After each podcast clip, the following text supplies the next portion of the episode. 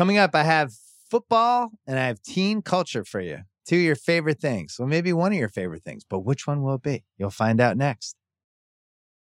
This episode is brought to you by Michelob Ultra, the official beer partner of the NBA. I love the NBA. When game day comes around, win or lose, this is the beer you want.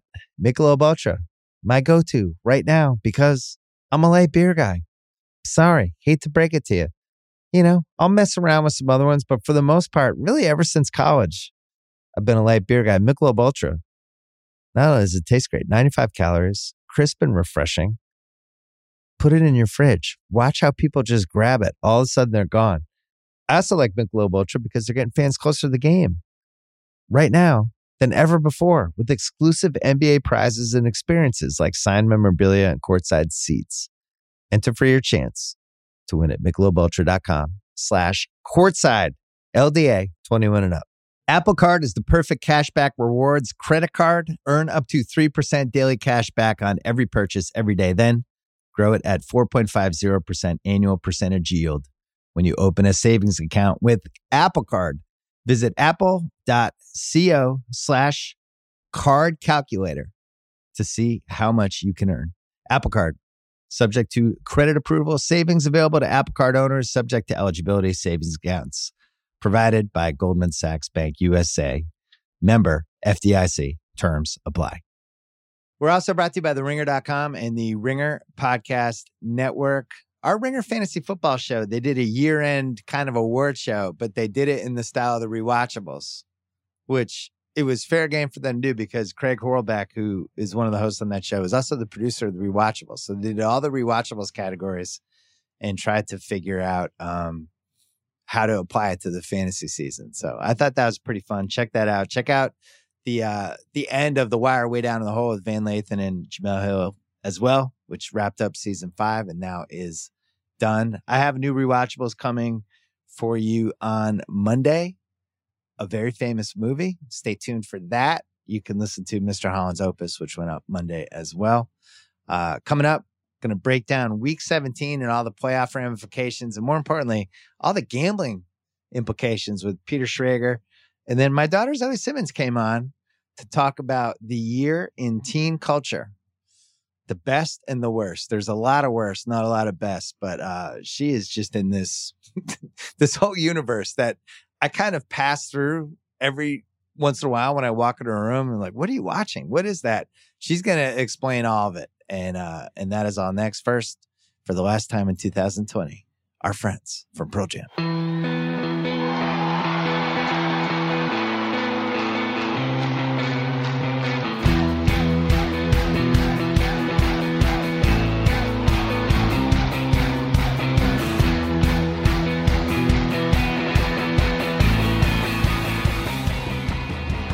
All right, Peter Schrager's here from Good Morning Football. We're taping this on a Wednesday afternoon, and uh, I've been getting killed in million dollar picks trying to do these do these picks midweek. But we're gonna do some big picture stuff first. Talk about some coaches.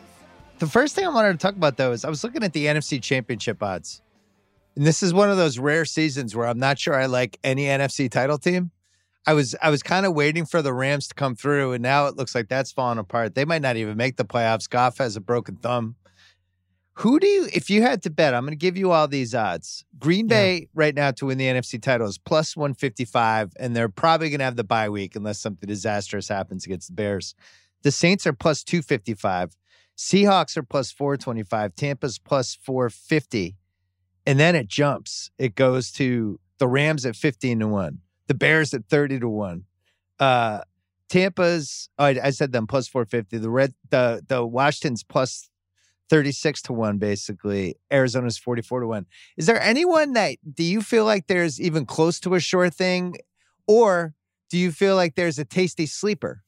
Yeah the value there to me and i i was texting you during the game and you mentioned it on your podcast with cousins. I think tampa bay is like suddenly good suddenly angry suddenly listen to all the critics and like it's kind of clicking. I, they won 47 to 7 on saturday against the lions that could have been the most lopsided football game we've ever seen. It yeah. could have been 80 to nothing. It felt like the varsity versus Pop Warner. And like, I know those guys in that organization from the coaching staff to the front office. Like, They wanted to make a statement that game. I think they're going to make a statement this week, even if it is Gabbert, whoever plays. Um, I, I feel like they're on a tear, and they were pissed off at everyone critiquing them. So value play, I think the Bucs, but Packers. If that wasn't a statement Sunday night in the snow, I'm not sure what wasn't.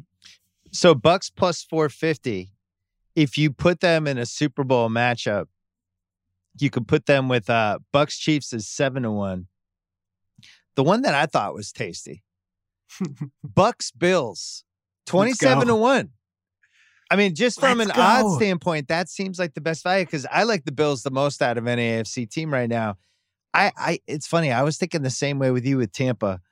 I'm not sure they're any worse than any of my other options. So if I'm getting plus 450 to win the NFC title, you know in round one they're going to be playing whatever the NFC East team is left. So it's like a fact- borderline buy, and then who knows?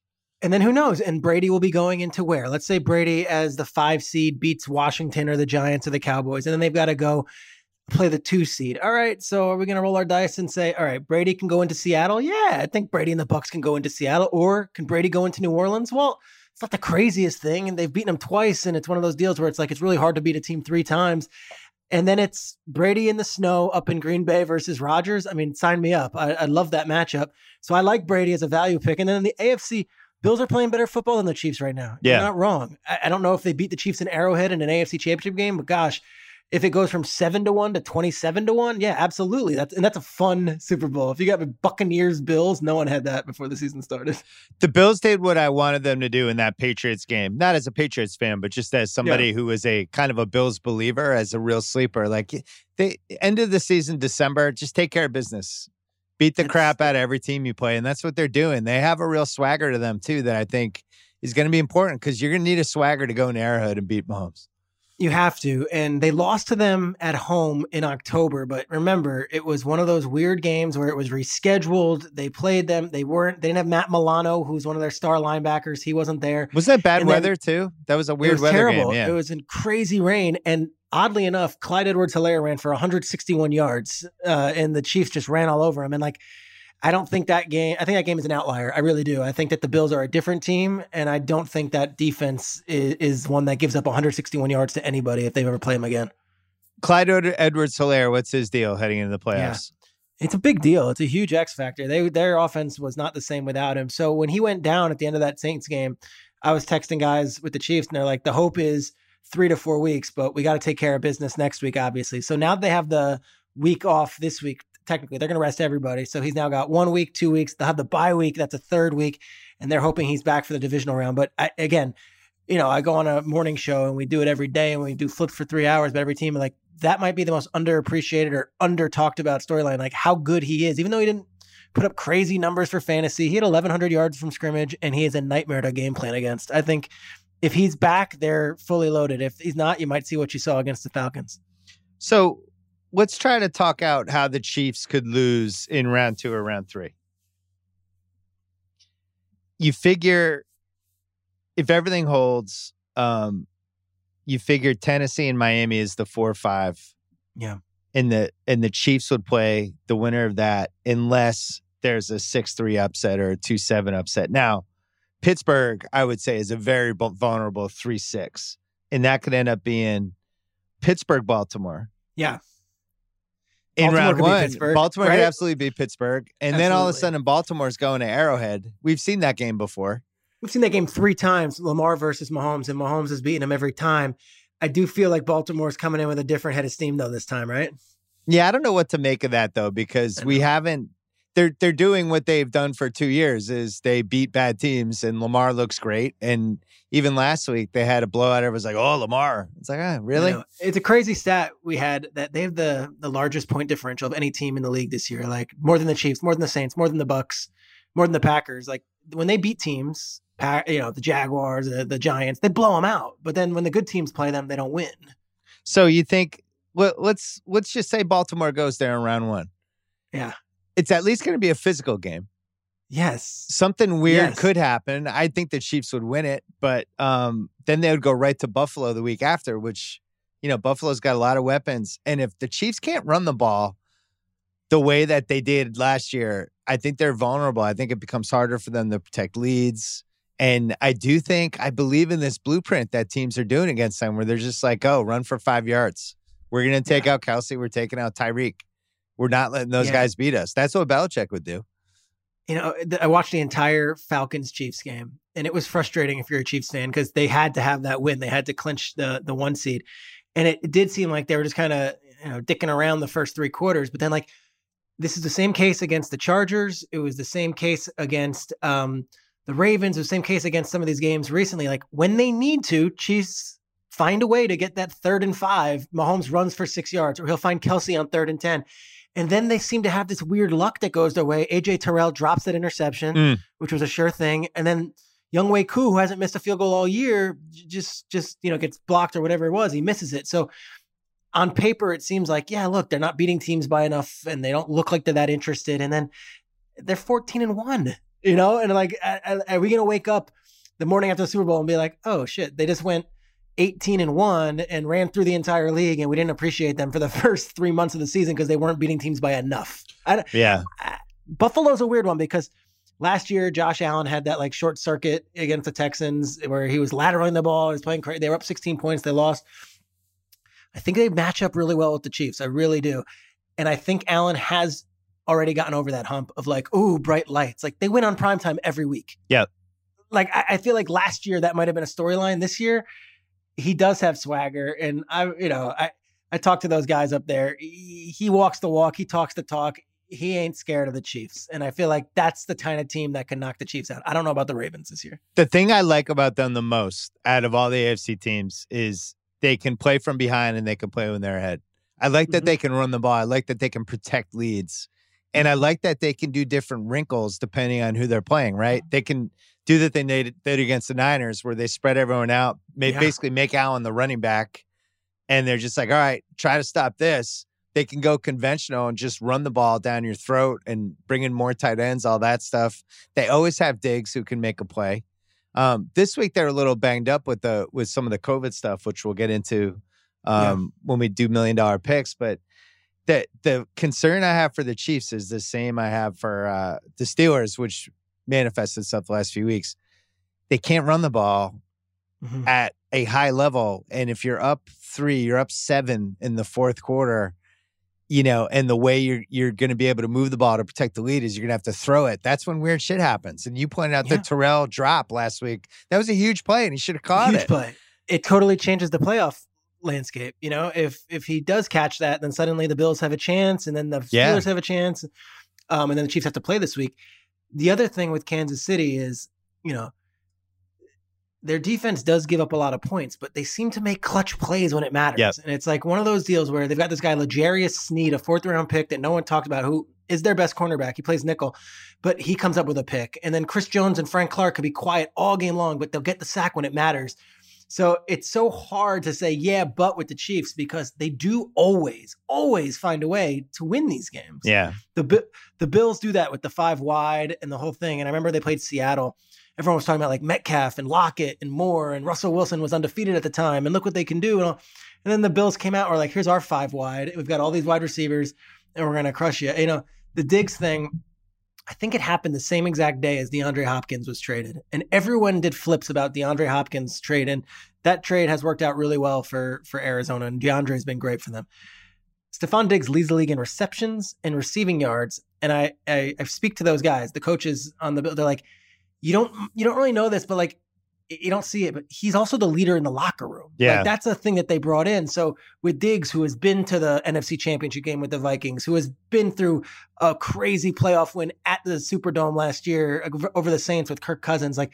He has that for them in the playoffs too, which I think goes a long way. I, the Bills, I'm really high on the Bills right now. me too. The Diggs thing's funny because he was kind of a dick last year in Minnesota, right? And if you're watching from afar, you're thinking, all right, I see his point with Cousins, but at the same time, this seems to me like a diva receiver whose stats aren't what he thought they were going to be, and he's, you know, just being a dick. And then you see him on Buffalo, and you, and then you watch Cousins for another year, and you go, oh man, no wonder. No wonder he was act, acted this way. Must have driven him crazy. Like, why weren't they feeding him more? I, I, I got to be honest. I didn't realize he was as good as he was until the trade happened. When some of the smart people who were crunching the stats and being like, he does this, this happened, he's actually this. And I was like, week to week, I didn't feel that way watching it as much, but man, the, the stats don't lie. No, and and I, I, didn't either, to be honest. And we've had him on Good Morning Football probably three or four times. Great personality, great kid, but I'm like, he's not built like Calvin Johnson. I don't know if he's got the hands of you know an Edelman. Like I don't know what he brings that is such that next level. And in the NFL, draft capital is everything. And you give up a first round pick, it better be a home run. And you know, I know the Vikings are happy with Justin Jefferson, and they're paying him one tenth of the amount of money that Stefon Diggs is being paid. But gosh, that that addition that he brings, and you're right, it's like there was a play on the Monday night game where they played against the 49ers where it was a pass Dawson Knox who goes in for a touchdown. But if you watch the play, Stefon Diggs takes out three players with a block and right. like gives up his body and he's like one of the best blocking receivers also. I don't even know if I would have put him in my top 20 wide receivers before the season. I think he might be number one or two with Davante Adams. There's a really fun scenario in round three where we could have Buffalo at Kansas City and we need a little help. We need a six or a seven seed to win in round one, but we could also have Tampa at Green Bay mm. And Rodgers Brady in the NFC title game, which would just be out of control. And the Brady Belichick rivalry, Brady's now comfortably ahead, but you know, felt this way for the last couple years. If it's a shitty defense, he's going to do really well. And the better the defense is, especially the front, the front seven, if they can pressure him, all that stuff, he's a different guy. And I don't really know who has that defense to bother him in the NFC other than the Saints, which we already saw. I think the Saints well, could be the one team that could really come at him. I, do you see, unless the yeah. Rams got in there, but the Rams, it's True. like they feel like a cross off at this point. Yeah, Tampa also beat the Rams. Um, I mean, the Rams also beat Tampa. Yeah, that was, but that was in Tampa. But like the Rams don't look the same the big wild card or the X factor in all of this is that the Bucs beat the shit out of the Packers this year. Mm. Like earlier this season, like they beat. So suddenly it's like, oh, the mighty Packers. Well, the Bucs come in, they're like Rodgers. You know, I think he, I think Brady threw five touchdowns against them. I think Rodgers threw a bunch of picks. It was one of those games where like Aikman and Buck were on it, and everyone was excited for this big clash, and the Buccaneers wiped the floor with them. So that was a while ago, but that one kind of lingers. Uh, defensively, the teams that give Brady trouble are right on. You know, the Giants historically they did it. Um, and then the last couple uh, games, it's been the Bears. Khalil Mack was breathing down his neck on that Thursday night game. The Rams, they were really good against him. And I guess the Saints, but I, uh, you know, you're right. You put that offensive line out there and you just give them a little bit more time. Brady has been dialed in. I'm I never root for teams. I'm not like a guy like I just that that's a cool matchup. Brady in Lambeau. If there's snow, like it's hard for me to say. I'd rather see the Rams or the Cardinals go up to Lambeau instead. Well, you know how this works. We won't get the two best matchups. It'll be no. some somebody will crash the party. All right, we uh we're gonna take a break. When we come back, you're gonna tell us about some coach stuff, and then we'll do million yeah. dollar picks. This episode is brought to you by SimpliSafe Spring. On the way, warmer temperatures, more time outside, more time away from your home. Do yourself a favor. Make sure you're doing what you can to protect your place and get a SimpliSafe home security system. Comprehensive protection for your whole home. A great way to keep you and your loved ones safe. What if you're going out for Easter for six hours? You don't think the burglars are going to figure that out? That y'all y'all packed up your car at like 11:30 on Easter and you drove off somewhere? Yeah, all they need is an hour. I'm not the only one singing SimpliSafe's praises. SimpliSafe, named Best Home Security System in 2024 by U.S. News and World Report, recognized for the best customer service and home security by Newsweek. Protect your home today. I use SimpliSafe and love it. My listeners get a special 20% off any new SimpliSafe system when they sign up for Fast Protect monitoring. Just visit simplisafe.com slash BS. Don't wait. That is simplisafe.com slash BS. All right how many coaches are getting the axe? if you had to guess, over under four and a half. All right, we got three already who are vacant. I could think of two more that I know. So yeah, I think there's going to be about six or seven openings. Six or seven openings, yeah. not counting the interim. Is that does count the interim? Counting coaches. the interim. Okay. So you got Detroit, Atlanta, Houston. Yep. Um, and like they're very touchy with this at the NFL network. And also I don't love it because it means that I'm firing someone. But like let's just assume Jacksonville and the Jets. Yep. All right. And then there's a couple wild cards. One of them being I'm not sure what they're doing with Los Angeles with the Chargers just yet. I think um, it seems like Lynn there's some Anthony Lynn momentum. I feel like there is. People I- love I- that know, guy. Can't they just hire him, somebody to stand next to him, that like the 12 year old Madden player, and just try that for a year? It's so funny you say that because the thing is with him, like the players love him, Yeah. the owners love him, and like around the league, a lot of people are like, Anthony's the man, but like I don't, I don't know if he's going to be the head coach next year. That's the only, like I don't know if you can keep him as coach after the way things went off the rails. So that's what I'm keeping my eye on, and I was a little bit surprised, but I think it's been, uh, you know. They're saying Vic Fangio in Denver is safe right now. So that one was a wild card also, but Matt Nagy, I don't think is going anywhere after the last couple wins. And there's usually, I would only say there's usually one wild card that we're not expecting that happens. And you're like, whoa, okay, that happened. So as of right now, those are the ones I see. Pederson? I think Doug hangs on. I do. I think they look at this as a one year deal and they say, all right, COVID was weird. We, we, you know, we don't know. You still got the skins on the wall and you still got the locker room. I don't think Doug's losing his job. How about the only other wild card I was thinking was Cincinnati? I think he's good. Okay. I think he's good. They've won a couple games in a row, and like he- he- he's he's not a big personality, Zac Taylor, but the the young players seem to like him. And Burrow, who very easily could have come out of this thing and rolled his eyes, seems to be his biggest champion. So I think that helps a lot. I mailed you on FanDuel. They have odds for the Detroit Lions next head coach. Let's break it down. Robert Salah was plus 200. Uh, there's a bunch of other, I mean, there's a million names, but Yeah. Jim Harbaugh Um, was plus 450. Bieniemy was plus 700. Arthur Smith was 11 to 1. Mhm. I enjoyed seeing Marvin Lewis at 16 to Mhm. 1. Uh, Todd Bowles at 16 to 1. Dabo Swinney was 26 to 1. Uh, any thoughts on that one? Yeah, that one's really interesting, actually. So let's first go through who's who's doing it. So they have the heir to the Ford, uh, you know, family. She's going to be running the search with Chris Spielman, who I worked as a sideline reporter for on Fox. He was hired now full time as a Lions. He left the booth Yeah. to be the special counsel for this. Now, Spielman, I've known him forever, is hard nosed football culture guy. Like he is your football guy, and he's in the gym at 5 a.m. at the age of 55, and he's working out and he's getting his squats in, and he's football culture. Um, and then they've got some front office guys, and their president, Rod Wood, is going to be kind of running point. I know already they've done a bunch of Zoom sessions for prospective GMs. Like they've already interviewed like six different GMs over Zoom. Coaching wise, they want culture and they want like, ro- like the the right guy to build. They're not worried about X's and O's. You mean basically what they what they thought they were getting with Matt Patricia and Sorta, whiffed on? sorta. I would say this Harbaugh, no shot in the state of Michigan after the things have gone at University of Michigan. So cross him off. I would say anyone with Patriots ties, cross him off because they just got done with Bob Quinn and Matt Patricia and it just didn't work. Um, Saleh, really quick, the the dossier on Saleh to the to the Lions. Born in Dearborn, Michigan, two miles from the facility. Oh, wow. Okay. Both his mom and dad still live two miles from the Lions facility. He's Lebanese. They have the largest Middle Eastern population outside of the Middle East, lives in that Detroit suburban area. Wow. Okay. And then he can also bring any of those 49ers assistants, which are all hot prospects, and he can have one of them as like his offensive guy. So he's for sure the front runner. And he went to he went to he had a graduate degree from Michigan State. He's got all that.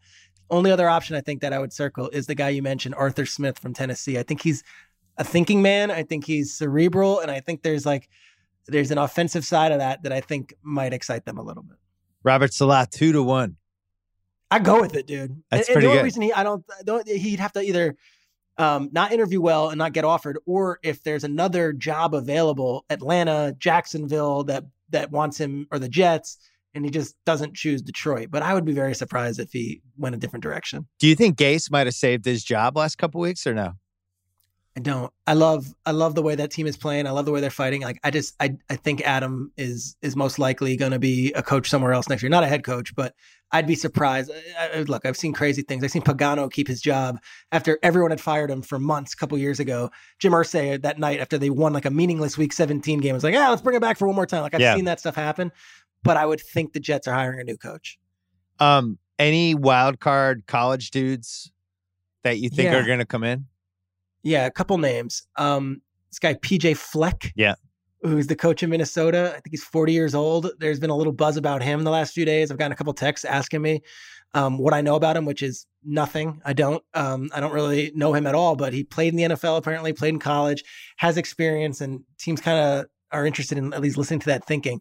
I think Urban Meyer is an interesting one. Mm. I think Urban Meyer is fascinating. Urban has been great on the Fox pregame show. And like, I work for Fox, so all disclaimers out there, they view their show and I think a lot of viewers do, like right up there with the ESPN one. If you gave it a shot, like they like what they have, and Urban is one of the main reasons. I think why. Rob, Rob Stone's a real weak link, though. I don't know about that guy. You know, hey, not every team is a perfect Fab Five. I just you know, think sometimes it's if if they could only overcome Rob Stone, I think it would only. be a good show. Um, but it is good. It's like Stoner and like, and they love Urban there. Um, and when Rob Stone's not doing soccer, he's fantastic on the college football show. Uh, but the the thing with Urban is like if one of these teams was to hand him the keys, I, I would be really interested to see how it goes. And when I say hand the keys, I mean you could be the coach, you could be the personnel guy, you could hire your own staff, and we're giving you a blank check. And like think about connections with Urban. A lot of people originally thought Chargers just because LA and there's Flash and there's still like, and then there's that Jacksonville where he was the coach of the University of Florida, and Shad Khan has unlimited money, and that that franchise right now seems pretty rudderless. So I don't know if Urban would leave Fox. I'm not sure his contract situation with them, but his name keeps on coming up, and it does every year. But this year it feels like it's coming up more often. If you're Shad Khan, why wouldn't you Godfather offer Dabo? It's not a bad idea, right? Like, say you got Trevor Lawrence. Yeah, you you, you know how good Trevor Lawrence is. Just attach your kite to his leg and let's go. And it's weird because like David Tepper, the Carolina owner, did that with Matt Rhule last year, and basically was like, "Here's a deal. You can't leave your living room. I'm giving you this deal." And then as part of it, Tepper was like to Rhule, like, "You can bring your defensive coordinator, Phil Snow, who no one knows. You you can bring him. I don't care. I'll take whoever. Like, I want you." So it's not the craziest thing. Shad, um, you know, his son Tony is a really interesting guy. He, I, I can't name. I don't know the might be Fulham. He owns one of the soccer teams out there in London, like Premier League. Well, he also been, he owns AEW, which has been he owns the a AEW legitimate wrestling. WWF competitor. Right. And it came out of nowhere, I think. And it really does have a big fan base. And Tony and Shad are both kind of involved. And at some point, there will be a passing of the torch. But, you know, if you're Urban Meyer, if you're going to get back in bed in the NFL, you're going to have to have a lot of things. And I think that's a good, those two would have to be really, really open to letting Urban kind of do his thing if it was Jacksonville. Are we sure Belichick is the Patriots coach next year? Oh, I think so, right? I think so. Everything I hear is he will be. And like the one name that hasn't been mentioned much this year is Josh McDaniels, who over the last couple years was the hottest name. But you know, did he? Did, it's like almost you know the blackjack player hitting on fifteen, hitting on six. Like I'm gonna wait another year, wait another year, wait another year. Like I don't know if there's an opportunity for Josh this time, and yet around the league is still one of the most respected offensive coaches. I just don't know if it fires up a fan base after this past season. Well, and also when he when he pulled out of the uh, Indianapolis thing at the eleventh hour, that's not great. That would make me nervous to hire him if I was in a hiring yeah. position. I mean, Cleveland still interviewed him last year. It's I don't think it's like it's hurt him too badly. I, it's one of those. They didn't hire him though. They didn't hire him. You're right. Right. I think you can miss your window as a GM or a coach. And I know this happens in the NBA. You see guys become the hot GM prospect. If they don't grab it for about two years, it kind of fades away and they move to the next crop of hot GM prospects, you yeah. know? And same thing for yeah. NFL coaches. I'm sure that's the case. We always have the hot sure. assistants. I think it's really hard. I, I was talking about this with somebody this week. I think it's really hard to tell. Like if you're hiring from a really successful head coach, and you're like, well, that's his offensive coordinator, his defensive coordinator. So this guy must be good too. Like, how do you know? Ultimately, it's like Bieniemy. Eh, eh, like it, it, Bieniemy is in a tough spot here because he'll will get. I think Eric will get a head coaching job, and he deserves it. He really does. He's fantastic, but it's almost unfair because Eric Bieniemy can do all these trick plays, and the players can rave about him, and he can interview well there's still going to be people who say, "Yeah, but Andy Reid's the guy." And you have, and, like, and he has Pat Mahomes. It's and you got so. Pat how Mahomes. do you so evaluate like, that other than the interview and I, talking to people? The fact that Mahomes vouches for him is great. I think he should get a job this year. But if I'm trying to hire a head coach and I'm looking at it, I'm like, all right, he's got Andy Reid, one of the best like eight coaches of all time. And he's got Pat Mahomes, who might be the best quarterback of all time. How do I know what this guy would be like if I'm giving him Matthew Stafford? And no Andy precisely. Reid. I don't know precisely. And then you know it's interesting. It's like funny how these things work. So Bieniemy is still a hot name, and again, I think he will get a job and he will get interviews for sure. Their quarterbacks coach Mike Kafka, who used to play for the Eagles and went to Northwestern and is like thirty, maybe twenty nine. I had people texting me this week being like, "Don't sleep on Kafka as a possibility." I'm like, "Wait, wait, wait, wait." Bieniemy, you're not going to give, you're, you know, but then Kafka, That's who's crazy. 29 or 30, but he's the quarterback's coach. Like, well, he's the one who works with Mahomes directly. I'm like, stop, just stop. Like, eh, let's think this through. I, there's a couple of them. Well, Joe that's Brady. like that's like, but that's like a Joe Judge thing, right? Where it's just like out of nowhere. Whoa, wait, what? Yep. Joe Brady's and another McVay- one. Everybody likes Joe Brady. Everyone loves Joe Brady. He's 30, and it's not like the Panthers lit up the league this year. And then the other one, you know, McVay was this hot shot guy, and it actually worked out. But um, his defensive coordinator is a guy, Brandon Staley, who's 38, and last year was the outside linebackers coach for the Denver Broncos. And now they're saying might get head coaching interviews because of how good their defense is. But again, Aaron Donald, Jalen Ramsey, Michael Brocker is like it's pretty good core to work with. I hope Jim Caldwell, somebody I made a lot of jokes about over the years, just because every time they showed him, it looked like stock footage. But his teams Yeah. won everywhere, everywhere he went. Right? You know, and I think when he got fired, he was ten and six or nine and seven, something like I that. think he was nine and seven. Yeah. I think the I think the Lions went like ten and six, nine and seven, nine and seven, and then fired Caldwell and hired Patricia, who didn't get better than like seven and nine. Like, Caldwell and Lewis over rolling the dice and keeping your fingers crossed because somebody was a coordinator for a good coach. I don't know. If I I guess it depends what it depends what your kind of what your motivation is, right? Do you want to just have a competent franchise or you're trying to win the Super Bowl? Well, that's exactly right. So after this COVID year of everything being so topsy turvy, I think there is something to be having an adult in the room and Yeah. like, hey, Mar- Marvin Lewis, like I know the players respect you and you're going to get it done, but is your fan base doing flips? Are we sure Marvin?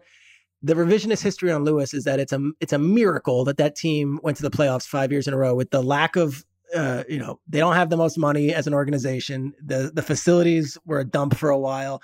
They don't have all the scouts other teams do. His staff was limited, and yet they were always in the playoffs. They didn't win in the playoffs, but there's that. One more name is a guy named Wink Martindale, who's Yep. the defensive coordinator of the Ravens. Again, not a 30 year old, not a 40 year old. Interviewed with the Giants last year, and I could tell you from sources on the other side of it, interviewed really well with the Giants, and is one of these like I don't want to say Rex Ryan because I don't want to. I, th- I think that might have a negative connotation of like almost buffoonery or some sort of like you know like more of a personality based thing. But like Wink has one of those guys that is in your face, loud, and the the players love playing for him, like a true players coach. I wonder if that works also this year in the offseason. I'd be surprised if Pederson came back because I think that team is really poorly coached. You might be right. And might be right. you could argue Frank Reich, and maybe I'm 25% bitter over the Super Bowl still, but you could Yeah. argue the Frank Reich piece of it. Once that went away, that team's never looked the same. And at some point, I don't know. You got to look. You And yet they went to the whatever. playoffs the last couple of years, Yeah. right? Like Hey, we got to talk about that. We're going to take a break, and then we're going to break down all the weird playoff shit and do million dollar picks. This episode is brought to you by Vrbo. You know, it is already stressful enough to deal with airports, delayed flights, bad weather. You want your actual where you're staying experience to be perfect, to be lights out. You don't want to have to worry about anything. When you book a vacation rental, you want to know exactly what you're paying ahead of time. The stress of getting hit with unexpected cleaning fees after your stay that can immediately cancel out all the great time you just spent unwinding. Thankfully, when you book with Vrbo, you can see the total price upfront. There are no unpleasant surprises, and the savings do not stop there, my friends. When you book with Vrbo, you earn 2% cash back toward your next vacation through the One Key Rewards program, letting your money do the work for you while you've got your feet up. So while other vacation rentals can feel like a roll of the dice, relax knowing you booked a Vrbo. Book your next private vacation rental in the Vrbo app. This episode is brought to you by Michelob Ultra, the official beer partner of the NBA. I love the NBA. When game day comes around, win or lose, this is the beer you want. Michelob Ultra, my go-to right now because I'm a light beer guy. Sorry, hate to break it to you. You know, I'll mess around with some other ones, but for the most part, really ever since college, I've been a light beer guy. Michelob Ultra. Not only does it taste great, 95 calories, crisp and refreshing. Put it in your fridge. Watch how people just grab it. All of a sudden, they're gone. I also like Michelob Ultra because they're getting fans closer to the game right now than ever before with exclusive NBA prizes and experiences like signed memorabilia and courtside seats. Enter for your chance to win at michelobultra.com slash courtside LDA 21 and up. All right, million dollar picks. I got crushed last week. It was the first week I got crushed, I think, since week one or week two. I lost $1.162 million. Thankfully, it was fake. down 1.412. The the big thing that killed me was I had a million dollar parlay with the uh the Cardinals needed to come through for it. The the two teams I liked the most were the Bears and the Bills. And I wanted to put their money lines together with a team that I really liked. I picked the Cardinals. And it's so stupid. You pick these games, and then on Saturday, it's like, hey, George Kittle's playing. You're like, what? Why is George Kittle playing? He had a broken foot. Now he's out there. And, and you just can kind of see it coming and the Cardinals and then Cliff Kingsbury, the whole thing. Uh, and then I was wrong on Indy. I still can't believe I lost that one. I was up 24 7. 24 7 and they had a they, had, they stopped them on four downs on the goal line. It was crazy they lost that game. Rams goff broke his thumb. The only one i felt like i just really missed was philly over dallas. Dallas threw all over them and the philly secondary crazy. looked horrendous. All right so heading into week 17 i feel like i can win this back and i'm going to break this Let's down do into sections because i think in week 17 i want to bet on what i know and we're doing this early i'm to i'm to lower the numbers a little bit just because there's so many weird things can happen. But NFC East right now, Washington is favored by one and a half over Philly. All lines courtesy of FanDuel. Dallas is favored by minus three over the Giants. I look at it this way. Who do you think's coming out of this division? Who's going to be playing Tampa Bay in round one? Washington has this crazy thing with Haskins gets cut on Monday, which we were Sal and I talked about on Sunday night's pod. They actually did it. Um, they're they might play Heineken. That's what we call him here on the BS pod. Alex Smith allegedly might play. Do I do I want an injured Alex Smith whose injury is on his one good leg and the other leg has had 28 surgeries? That makes me nervous. Um also they're they're matching up against this Philly team that Philly's Achilles heel is like, please don't throw on us. We have the worst secondary of all time. And Washington has one good receiver and God only knows who a quarterback. And then you look at this Dallas game, they're favored by minus three over the Giants. Dallas has looked good the last couple weeks. Dalton finally back. Like they can at yeah. least move the ball offensively. And the Giants have looked like a dud. And Jones doesn't look healthy. The lack of a running game and um, you know, they had this nice run with their defense, but then you look back and it's like, oh, every week you played somebody who was either a terrible quarterback or a banged up offense, whatever. And it looks to me like the safe bet is just to take Dallas to win the division at plus 210. So the two teams that could foil that are Washington beating Philly or the Giants beating Dallas. What do you think will happen?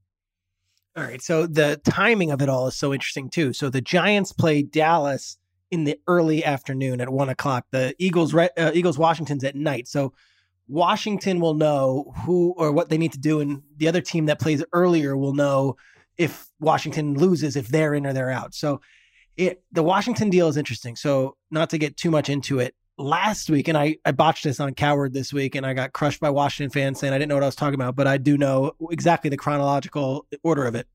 Last week, he has the pictures come out, and Rivera was about to cut him the next morning Haskins. when the pictures came yeah. out. Yeah, Haskins. He's like, screw it, like we can't do it. Rivera then, you know, has one of these moments where he sits back and is like, all right, I got 52 other guys. Alex isn't going to be able to go this week. We can't, in the biggest game of the season, just roll out Taylor Heinicke and say, all right, guys, this gives us the best chance, but I have to make a point. Um, Doug Williams spoke with Dwayne Haskins. Dwayne Haskins apologized profusely. They stripped his captaincy. They fined him the most they could fine him, told him he's on a zero tolerance policy and then they lost and then they lost and afterwards i think everyone looked at it and was like what are we doing? Let's let's make a statement and let's just move forward and get over this. So they cut him but i don't think anyone there was fighting for dwayne haskins like the players and everything. So if anything i think they might be motivated off of that and be like coach you know has our back. They got our back. I, I don't think they lose to philadelphia. Mm. i think they empty the clip and i think they win. It doesn't even matter what happens in the early afternoon. I think washington wins that game. So the case for washington would be everything you laid out with the Haskins thing, the post Haskins era, the yeah. fact that they really seem to like playing for Rivera.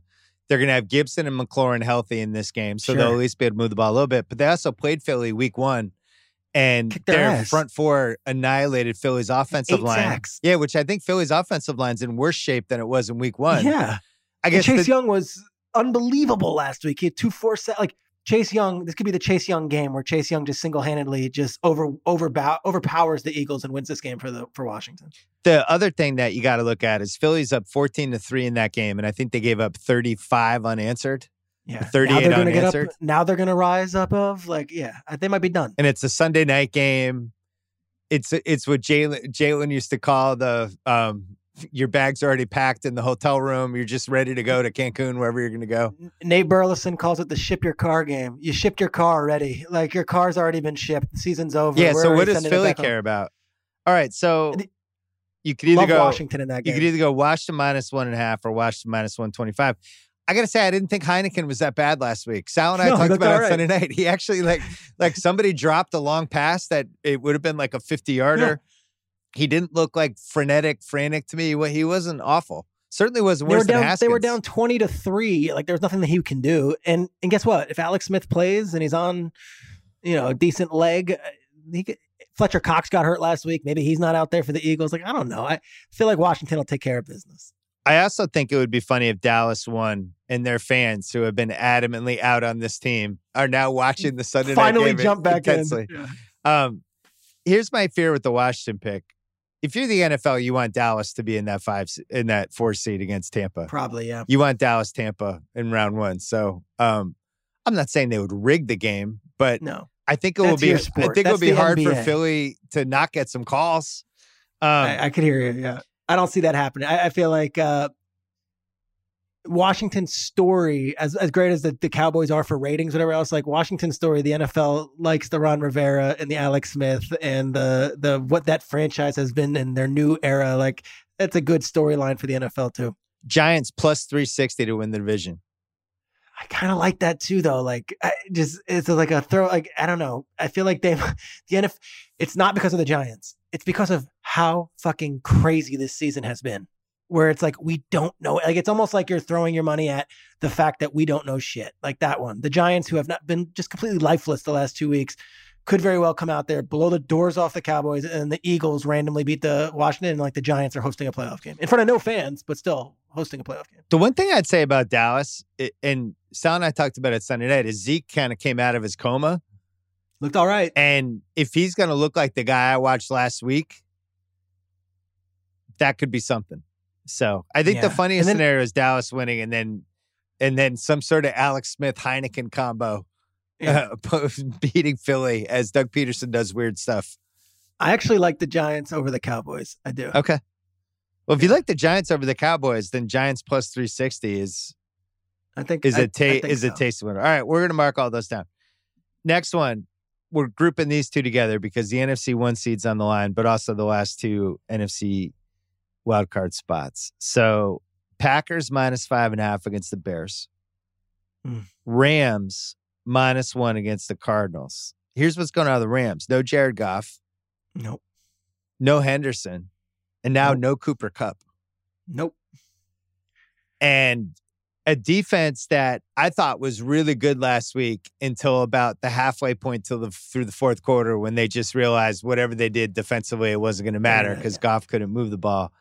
I can't believe it might be over for the Rams. On the flip side, the Cardinals have basically have an eight game losing streak. Not if the Hail Mary game didn't happen, um, and then the Philly, the weird Philly game that they barely Yeah. won. They're they're two plays away from losing eight straight, and I don't trust Kingsbury at all.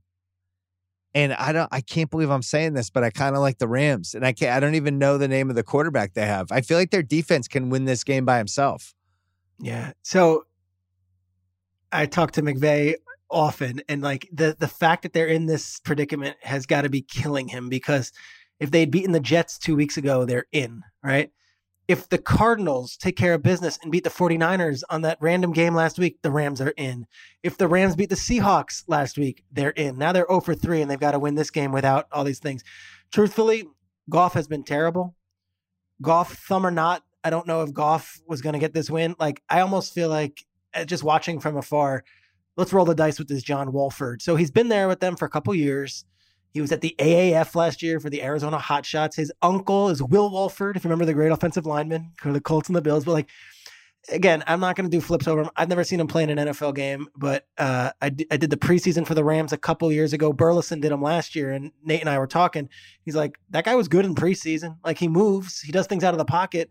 And I don't know if Goff's head was right. Like, I honestly don't. So at this point, just trust the coaching. And I think McVay finds a way, even with John Wolford. Like I would trust McVay in this spot, knowing that they've already squandered it three times. I feel like he's not going to let it happen fourth. Well, I have good news for you. This line has moved four points since I looked at the lines three hours ago. It is now Cards minus three. I think because Really? Kupp's is Kupp is out and uh And also, I, And everything I hear, Kyler Kyler's likely going to go. and Kyler's going to go. Yeah, so But- I- that's the word. But you know who else is going to go? Cliff Kingsbury. We'll be seeing him in this game. So I th- uh, Rams plus three. I like the Rams when it was minus one. Now the plus three, and you made the key point. It's like, oh man, they don't have Goff. It's like, okay, Goff. Goff sucked. He Like- he was terrible five different times this year. How is this new guy going to be worse than Goff was? Goff threw an interception last week. It was, it was the, one of the five worst plays of the year. Bill, it's probably the worst play I've ever seen. It was one of the worst interceptions you could ever see. If he just ran it, he had 15 yards to run. He didn't. He throws it. And it's at some point you're just like, all right, maybe a change is good. Now they signed Bortles, which could be a really fun, interesting Wow. thing off the practice squad of the Buck uh, Broncos. That maybe if Wolford gets slow, that Blake Bortles ends up winning the NFC uh, playoff berth for them. But I just, you know, McVay's never lost to the Cardinals, and I know you could say, okay, well that doesn't matter. That was previous years. I, Kyler's never played in a playoff game, never been in a big spot. Cliff's never coached in a game like this before. Like, I just, when it comes down to this, coaching matters to me. And I think Aaron Donald, Jalen Ramsey, and Sean McVay are enough for me to pick the Rams. I think I'm with you. I don't mind the Goff thing. The Kupp thing's a problem. Yeah, he's really good. Um, okay. So we'll mark down tentatively Rams plus three. And then the other one was Packers minus five and a half over the Bears. The Bears are also plus 205 to win this game outright. And basically the Bears have to win, right? They there's no They- way they can sneak in otherwise. no, they can win if the Cardinals, The Cardinals lose, lose. and the Cardinals and the Cardinals win. Yeah, you're right. Yeah, yeah. No, the Cardinals lose, the Bears go. They need Cardinal- John Wolford to be good. Yeah. So we're probably getting Mitch in the playoffs. I don't see the Packers taking their eyes off the prize in this one with the one Me seed neither. at stake and the bye, and then knowing that they get to play the worst team left in round two.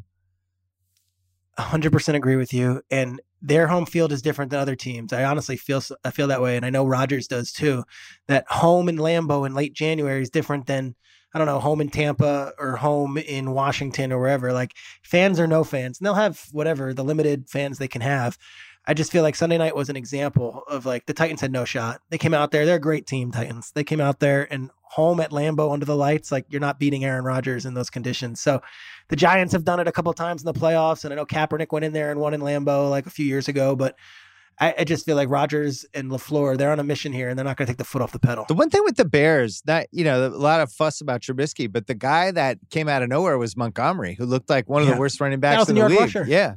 For a year and a half, and all of a sudden he's got explosiveness, and I think he's been pretty crafty, and he's really helped them as well. And then Trubisky, now that they can run the ball better, now they do more play action with him, and then Allen Robinson. What do you up. do with Trubisky? Playoffs or not? What do you do with him if you're Chicago? Or what do you do with them if you're another team that needs a quarterback? Because he's a Yeah. free agent, right? Yeah, they didn't pick up his option, so they can franchise him. I think they could do that if they want and give it another like one year deal. But I think just- I honestly think that's what you do. I think you franchise him for a year. do it again. Yeah, See one you more time. Just drag this on. You don't Yeah. want to see him go to like the Patriots for three I know. years, seventy five million, and then all of a sudden the Patriots unlock him. Um, I, the Packers money line is probably the only thing I would do with this. This, Yeah, I don't know about five and a half, and that game's being played at Soldier Field, and the Bears need it, right? Like, I, I think the Packers can win, but I don't know if they're blowing them out in this game. that would be a brutal loss for them, reminiscent of uh, Pat's Miami last year, where it's like you have a bye week. All you have to do is take care of business twice at home. To all of a sudden you're playing round one, and you don't get Yeah. you don't get the whole thing. Uh, next one. So the two seed for the AFC and the AFC wild cards are all intertwined. Basically, it looks like the Steelers are tanking. They're fine with the three seed. They want to give. Yeah. They they played five games in December. They want to give Roethlisberger a rest. Um, they're banged up, and the way they see it is his health and rest is more important than home field advantage this year because with no fans, it's like i they think it's whatever. So let's just make sure Ben is healthy, and if he's healthy and rested, let's go play anyone anywhere. That's how they look at it. which is great for the Bills because then the Bills know, Yep. all right, well, the Bills are favored by one over the Dolphins. The Browns are favored by I- nine and a half over the Steelers. And if you're the Bills, it's like, why wouldn't you rest everybody in this game and get ready for week 18? Well, y- yes, because they already have the tiebreaker over the Steelers. But then you're kind of relying on the Browns to still take care of business with Mason Rudolph for the Steelers at the quarterback. But I would say this: I would not be shocked if you saw a lot of Matt Barkley for the Bills this weekend. That line's moved, actually. It's gone to Bills minus one and a half. So a little half what point was it originally? It was initially one. Browns, I just don't see the Steelers winning. I think they're fine with resting everybody, trying out weird offensive linemen. Do you make anything out of the fact they're division rivals and the fan bases hate each other and they've beaten them 22 out of 23 times and like the Steelers would love to just keep them out of the playoffs because this would be the first time the Browns go to the playoffs since 2002. So do you make anything of like that stuff matters to the to like a Juju Smith Schuster Diontae Johnson No. or is that just more like fan stuff? But those Yeah. guys could care less. Then Ravens are minus 820 to beat Cincinnati. So Colts are out if Browns, Dolphins, Ravens all win and then Tennessee wins. Tennessee's playing Yeah. Houston. A Browns, Dolphins, Ravens parlay. It's it was plus 160. Now that's even gone up a little bit because the Dolphins line moved a little bit. So I think that is now that's now plus 165. Can you throw the Colts in there? You could throw the Colts in there. I don't trust the Colts. Yeah, you've been burned by them. Yeah, I did. The Colts have hurt my feelings a couple times this year, and uh, I'm I'm done with Phil Rivers. And they, They're in timeout. this might be his last game. So, Bills. Who who could fuck that one up? Bill, Bills, Steelers, or Cincy? You Not since you probably I- worry about been- the Bills, right? Just being like, fuck it, let's end with a bang. Yes. Yes. They just got cool news that Cuomo said that 6,700 fans will be there for the playoffs. Like, Yeah, which you and I can break down. Why would a playoff game be less COVID uh, problematic than a regular season game? But that's hey, that's just whatever was decided. But um, I, the rules are we're in LA and New York. You and I could talk Yeah. uh, for a while about the rules. But truth of the matter is, there might be a piece of them that's like. Let's not even leave it up to chance. We want that home playoff game. We want the fans to see us. Let's blow out the Dolphins. But and that's probably I why Mc- I'm staying away from this one. but McDermott is one of these smart coaches where I think he's thinking big picture here, and I think he, the, Josh Allen needs to be healthy. Diggs and those guys, they want them that first game, and if they play the Dolphins the next week, maybe you don't want to show everything anyway. Next one. Actually, we'll take one more break and then we'll do the rest of them. This episode is brought to you by Michelob Ultra, the official beer partner of the NBA. I love the NBA. When game day comes around, win or lose, this is the beer you want. Michelob Ultra, my go-to right now because I'm a light beer guy. Sorry, hate to break it to you. You know, I'll mess around with some other ones, but for the most part, really ever since college, I've been a light beer guy. Michelob Ultra. Not only does it taste great, 95 calories, crisp and refreshing. Put it in your fridge. Watch how people just grab it. All of a sudden, they're gone. I also like Michelob Ultra because they're getting fans closer to the game right now than ever before with exclusive NBA prizes and experiences like signed memorabilia and courtside seats. Enter for your chance to win at michelobultra.com slash courtside LDA 21 and up. Okay. Uh, just some random games that I like. The Falcons are plus six and a half over the Bucs. We saw this game two weeks ago, and it was a toss up. Falcons almost won. They can move the ball. They can get uh, a cheap garbage time touchdown near the end. I think it seems like they like Raheem Morris. I don't know if he's going to get that job, but it does seem like they've been playing pretty hard for him the last couple weeks. They hung with the Bucs. They've hung with the Chiefs. If you throw away their last, the first four games of the year, they've actually been pretty good. Um, six and a half seems tasty. The Bucs are kind of pretty much locked into that five seed. They know Yeah. they're making the playoffs. I don't think they really care where they go. Do you? Yeah, I think I, think the Bucs are one of those deals where it's more statement to the rest of the league. They loved the way they played against Detroit. I could see them wanting to keep the gas on the pedal Okay. going into this thing. So maybe it's a stay away. Next one is Jets are plus three against the Patriots. Ooh, this is just a, a flat out short of the Patriots who looked as awful as I thought they were going to look on Monday night. And it was weird because, you know, the last 10 years, because we, this happened to us with Bird and McHale and Parish, right? And I remember going into the mid 90s, all of a sudden our team was terrible. And it's like, wow, wish I had appreciated that the big three a little more. So with in the Brady era, I think all the Boston fans really did appreciate the second half of it because they knew like, all right, someday Brady's going to be gone. Um, we're going to be dealing with some horror, all the cap ramifications Yeah. of all the stuff we did, and we're just going to get our ass kicked, and we're going to have some terrible quarterback, and it's going to suck. That's lurking ahead of time. So let's enjoy this. And that's what happened Monday night. That's how I felt the whole game. It's like this was this was the check for the awesome dinner where it's oh no yeah let's get one more thing of oysters yeah, the yeah, bill shows up. just get all the dessert and you're like ah fuck it and then the check comes and everybody's like what wait uh watching Newton and Stidham just bounce Gosh. passes and sail passes and uh it was honestly depressing but at the same time we knew the moment was coming and I don't see why it would be any better this week against the Jets do you Yeah, the, the only okay. First of all, the the weirdest part was like them ending that game with just like six straight punts, like just completely like white flag, like surrender, we're done. It just did not feel Patriots.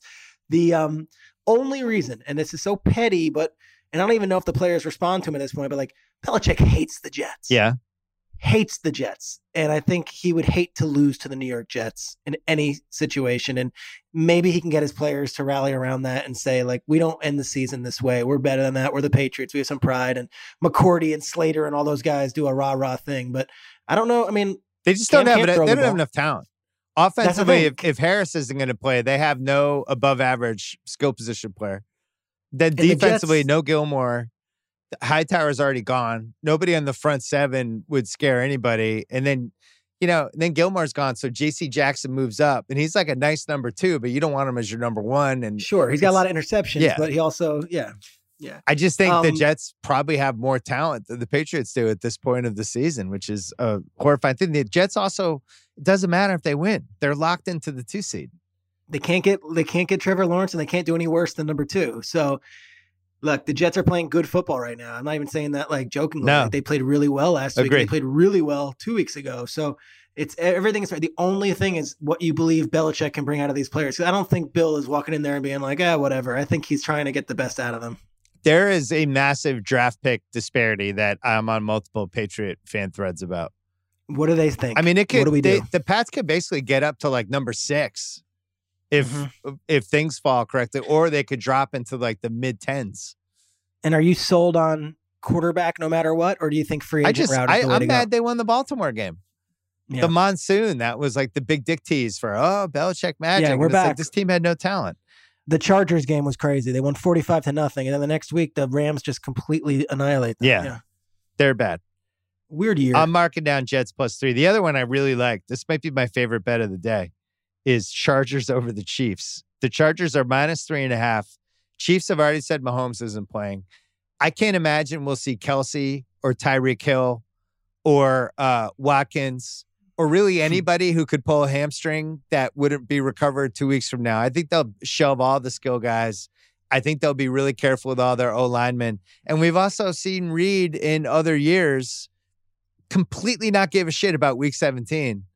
Um, and then you have the Chargers, you talked about before, they're playing hard for Anthony Lynn. yeah. Herbert's going for offensive rookie of the year. They have like real stakes, and the line's only three and a half. I, I think that line should be like Chargers minus seven.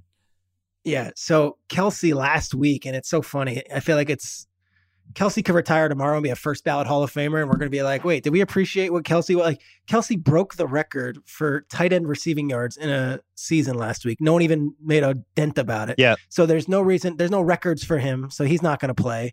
Mahomes won't play. I'm with you. I think they rest everybody, and I think this could be one of those. The Chargers win 41 nothing, and the Chiefs don't even think about it because who cares? We're going next week. We're on the bye, and then we start our playoff run. Like the Chiefs have nothing to gain from playing hard and winning this game. Nothing. I don't. If they were 14 and if they were 15 and 0, maybe because but like 14 and one. There's been a lot of 15 and one teams. There's been a lot of 14 and two teams. You don't know the difference. I don't think there's any reason for them to even roll out any starters in this game. Long shot parlay of the week. Houston is plus 285 against Tennessee, but Houston's got they've got COVID stuff. They have uh some I think some some stuff about who the next coach is going to be. And that- who's that guy? Yep. Jack Easterby is just a maniac. That's been the weirdest story of the it's year. Funny. It's it's funny. So Easterby, real quick, because you'll appreciate this. He was the team chaplain Yeah. for the Patriots, and he's done some coaching stuff. And then now, like SI did an article on him, basically saying he's the puppet master in Houston, and he's firing O'Brien, and he's firing this guy. Like, I've I don't know him that well. I've I've met him a few times. Like, I also think it's one of those that the media found some like pinata, and this guy's just getting just destroyed. And I'm like, I don't even think he's really responsible for this season. I think this team was horribly coached this season. Yeah, the team was not built well, and I, you know, it's funny. I like JJ Watt and that that that bit he did about all that in week 15 and everyone says, "Oh man, JJ Watt's the best." Of course, all my cynical friends are texting me and like, "Oh, JJ Watt, like where were you all season? Like, right. What is it?" So, but if JJ Watt's calling out teammates, like I just don't know what's going on in that building right now and I feel like I would stay away at all costs from Houston. I think I agree. I wanted to mention it. Um, Niners are plus 210 against the Seahawks the Seahawks are in this weird position where they have like an outside chance of being the one seed, but they know yeah. they're probably not going to be the one seed. And the moment this game gets out of hand for them, they're just going to pack it in and get ready for week 18, basically. Carroll's been around the block a million times. He gets how it goes. Niners plus 210. They've had this gritty, gutty, fighting the elements kind of season. You got our guy Robert Saleh ready to become a hero in Detroit. This would be his going out party. Uh, Kittle's back. They they don't have any receivers, which is a problem. Debo's out yeah. and Aiyuk is out. Mostert's out. Beathard actually looked pretty good last week. Certainly good enough to kill the Cardinals bet. But I just like the plus 210, I think, is like semi enticing with them, right? Yeah, I don't know if they emptied the bag though against the Cardinals. Like we're gonna have one last. Remember, they've been. I thought we talked about this. They're at you know not the Motel Eight, but they're they're not exactly living at the uh, the Four Seasons the last month in there in Arizona. This game ends. They immediately can go back to their families. I wonder if the eye is off the prize. That Saturday was. All right, Saturday was their Super Bowl. Okay, that was it. Let's get this win. Let's knock out, and then all right, the holidays are here. Christmas. Let's just let's go. Like I respect those guys. They're all fighters, and I think they want to win for a lot of different reasons. But I wouldn't be surprised if they come out and they're not exactly as sharp as last week. Last one would be Panthers plus 250 against the Saints. No McCaffrey, no Mike Davis. But yeah. the Panthers have just the entire season, anytime they're like six, seven, eight point underdogs, yeah. they're frisky as hell. Any thoughts on this one? Yeah, look, they gave Kansas City everything they can handle. They gave Green Bay everything they handle. And last week they do that to Washington. Um, I don't know. I, uh, Rhule Rhule had a really good soundbite this week about how bad the Panthers have been in recent years in December, and like he doesn't stand for that. And these guys, like everyone, is on an audition tape right now. And you know, for Teddy Bridgewater, every one of these games matters. I think going up against the Saints, I would think this game will end up being closer than just a Saints blowout by any means. And I don't know what New Orleans is going to do as far as playing all their starters either. So I would think Carolina keeps it close. Jags plus 750 against the ah, Colts. It's tough. It's tough. The only reason would they be have no Indy they have is, no they could win and still get the first pick. Yeah, I know. And the only thing would be if Indy is so worried about the scoreboard that they keep their eyes off the prize. Like I think everyone was knocked out of their survivor pools week 1 with the Jaguars beating the Colts. Here we are at the week 17. Does it happen again? I don't know. All right. Let's do it. The million dollar picks. Let's go. God, the Giants plus 360 is still staring at me. It's, just, it's I got you, know, you, you can't do both. It's got to be either you got to back when you could put all your faith in Joe Judge, you got to do it. are we are we sure they can't win? And then we're we're sure Philly. See the Philly part. I think what did Nate Burleson call it? Ship your cars. This is a ship your car game for Philly. Yeah. All right. Like we're done. My car's already been shipped. I'm not. I'm. You know. The, I'm worried about the logistics of when U-Haul's coming to pick up my stuff. All right. I'm gonna scale it down a little this week, just because it's uh it's Wednesday afternoon as I'm making these picks, and yeah. uh God only knows. Don't you feel good though? Don't you feel lucky? I feel like this is the week. All right. Maybe I won't scale it back. Maybe talk into million dollar picks for week 17, we are down $1.412 million. I promise you by the Super Bowl, I will be in the positive on that because I'm good in the playoffs. First one, we're going to go Washington minus 1.5 against Philly with my guy Heineken. Mm. What's his real name? Taylor Heinicke. Heineken. Heine- Heineken works. Maybe little Alex Smith for like a quarter and a half to inspire the troops. Dennis Quaid, any given Sunday style. Who knows? Exactly right. I'm going to go 300K on Washington minus one and a half over Philly. Rams plus Mm. three over the Cardinals. We're going to introduce the Jared Goff theory here. When the line swings six points because Jared Goff isn't playing, what the fuck are we doing? He's Jared Goff. I don't even care who the backup is. Rams plus three. We're putting three hundred and thirty thousand dollars on that. I just don't think the Cards are a playoff team. They Cliff Kingsbury can't be in the playoffs. Stop it. You're betting on McVay and Aaron Donald so far, and you're betting on Chase Young so far. Sounds- you got to look at it that way. Sounds great. That's right where I want to be. I'm going to stay away from this Bills, Dolphins, Browns, Steelers, Ravens, Cincy. There's too much weirdness there. Staying away from all that. Staying away from the Falcons. Going to take Jets plus three. We're going to put 200K on that one against Does it the feel Patriots. weird doing that? No, we we bet on the Bills last week here, and then uh, then we're doing 300K on the Chargers minus three and a half against the Chiefs. Chargers are going to win that game by like 30. Yeah. And we're staying away from long shot parlay this week because didn't really like any of them. Those I like that one you had with all the, the teams going chalk, all the AFC teams. you want to do that as the as the long semi long. So that was Browns, Dolphins, Ravens is plus one sixty five. Browns, Dolphins, Ravens, and I said throw in Colts, but you refuse. No, I'm not putting Out of principle. All right, fine. I'll put 200K on that as well. Browns, Dolphins, Ravens, all of them just have to win. That is plus 165. Those are the million dollar picks Love it.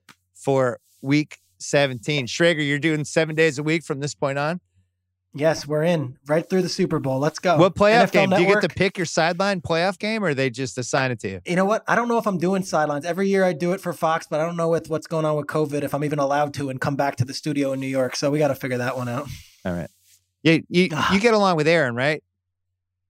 Yeah, Erin's awesome. All right, Erin's my girl. I just want I want to make sure. I don't know once Yeah. once people are on the sidelines, there could be little petty rivalries. No- I don't know what's going me, on my there. friend. I'm I'm a I'm a white male who does the sidelines. It's me and Evan Washburn. I'm like, no, there's no competition with It's it. me. You guys good. are just at each other's corner. Uh, all right. Happy New Year. Great to see you. Thanks for coming on. This episode is brought to you by BetterHelp. A lot of us spend our lives wishing we had more time. The question is time for what? If time was unlimited, how would you use it? This is something I've thought about a lot over the last 25 years. Sometimes little kids enter your life. Sometimes you're just searching for that extra hour. Sometimes it feels like all of a sudden it's three o'clock, four o'clock, and it's like, where'd the day go? I barely did anything. The best way to squeeze that special thing into your schedule is to know what's important to you so that you can make it a priority. And therapy can help you figure that out. A therapist can guide you through the process of defining your values and understanding your priorities so you know what things you can spend your time on that will really fulfill you. Otherwise, you'll always be wishing for more time. If you're thinking of starting therapy, give BetterHelp a try. It's entirely online, designed to be convenient, flexible, and suited to your schedule. Just fill out a brief questionnaire to get matched with a licensed therapist and switch therapists anytime for no additional charge. Learn how to make time for what makes you happy with BetterHelp. Visit betterhelp.com slash Bill Simmons today to get 10% off your first month. 10%. That's betterhelp, H-E-L-P dot com slash Bill Simmons. This episode is brought to you by eBay Authenticity Guarantee. The experts at eBay know that inspecting every tick of your next watch is time well spent. When you see the blue check mark that says Authenticity Guarantee, you can trust that every tick of your next timepiece is authentic. Time and time again, every movement inspected, every crown checked, and face verified. eBay dedicates time to the details, and with Authenticity Guarantee, they've got your back. Shop with the same confidence you'll feel when you put on that new timepiece. Ensure your next purchase is the real deal. Visit eBay.com for terms. All right, we're ending 2020 with something I know nothing about. It's the year end awards for teen culture. My 15 year old daughter, Zoe, is here. Hi, I- guys. I follow teen culture basically by just walking by her room and just listening for two seconds to whatever weird video or whatever she's watching. But she's immersed into this whole world the same way that I was immersed in sports once upon a time. So I thought it'd be fun to have her give us the awards. And you can kind of see people listening out there, whether your parents or people in your 20s or whoever, just what a weird world this is. You you admit this is a weird oh, it's world, super right? weird. Okay. It's completely irregular. You're not a weird person though. I'm not. I I would say I'm sort of weird. I think oh, everyone's weird. You're not really weird. Okay. TikTok follow of the year is Sienna Mae, who is Okay. a new emerging star in the TikTok world, and she basically just spreads a lot of body positivity. That's her entire page the for the majority of it. And she's just dancing around and she has her stomach out or bikini on or big sweatshirt, whatever it may be. But she's just helping people feel comfortable in their own skin and that they were meant to be in the body that they're in. Well, didn't she become famous from just some random video that yeah, she off? just it just took off. And that's what happens on TikTok. It's a, it's a lot easier to become famous just because Is it's that a your good thing? Yeah, I mean, I think so for people like her because now she's one of the biggest stars. She has millions of followers and she's doing great. I think she's awesome. She's around my age and she's super socially aware and doing things that other influencers aren't. And I just think she's super cool and she definitely deserves a TikTok award. Well, you also like that this was the most negative year in probably American history, and there's at least one person out there who's spreading yeah, and she's she's killing it. And she's taking the pandemic seriously and she's spreading awareness and everything. I think she's awesome. Well, congrats, Anime. You win Congrats. the For Realsies Award for TikTok Follow of the Year. Next one is YouTuber of the Year. And the winner of this award also won Best Adaptation to the Pandemic in 2020. Who is this? This is Emma Chamberlain, and she's been a favorite of mine for years and years now. But I just think within the time period that we're in now and everything is so limited, she's taking whatever she has and making content. And Emma Chamberlain, she's a hilarious girl. She's very witty. You how can old tell is, how how smart is she is. Emma? I think she just turned 20 or 19. She's she's older than me by a little bit, but she's super mature. She lives in her own house. She does her thing and she's super raw on her channel. Like she has mental breakdowns every other video and she shows that that's okay, especially in the times that we're in now. You're so bound to be trapped or feel upset and she shows that it's okay to feel that way. And she also makes really funny content. She has a coffee line called Chamberlain Coffees, which is huge. Everyone's buying from her. I just think she branded herself well. She's doing great and she's making great use of what she has. Okay. Biggest disappointment of 2020 is This easily goes to David Dobrik, who Mm. we all know is one of my favorite YouTubers. And I still I still love him and support him, but he hasn't posted a video in like 9 months. He posted one video throughout the pandemic and it was for like over his time limit. He usually makes videos 4 minutes and 20 seconds long. It was over the time limit. Super weird video with Borat in it, which was I mean, I guess it was funny, but like it just totally wasn't David in so my what, opinion. What do you think? He's he's pulling back, or is I, he I think he's pulling back. I and that's totally okay if he needs a break, but he's hanging out with friends every day and making TikToks and on all other other forms of social media. And all of his comment sections are like, haha, good video, David. Post a vlog. Like that's his entire comment sec- section. Everyone's super disappointed. And I think it's really upsetting because he was one of my favorite YouTubers last year. I watched him constantly, look forward to all of his videos, and he has all the resources to continue creating. So I don't know what you're doing, David, but get a hold of yourself. Come on, David. Most fun COVID trend.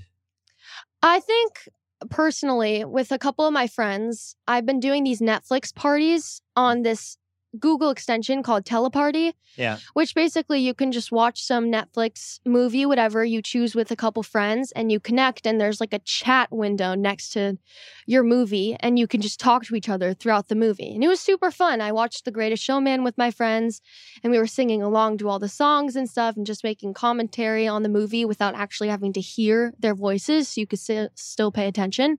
So I think it's, like- great. So it's like Zoom crossed with a watch party crossed with you're you're the peanut gallery for the movie. Yeah, basically. But you don't have to actually talk. You can just like text. That's It's great. cool. Go check it out.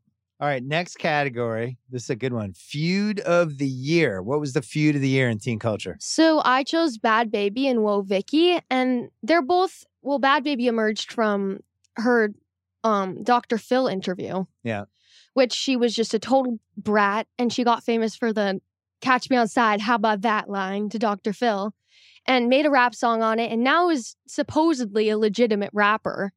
But Woah Vicky, another music artist and just influencer, apparently Bhad Bhabie pulled up to her studio and they got in a fist fight and Bhad Bhabie lost. Oh, And she's like posting tweets like, oh, if you think I lost, you're delusional, like all this stuff. Meanwhile, there's a video of Woah Vicky like beating the crap out of her on a couch.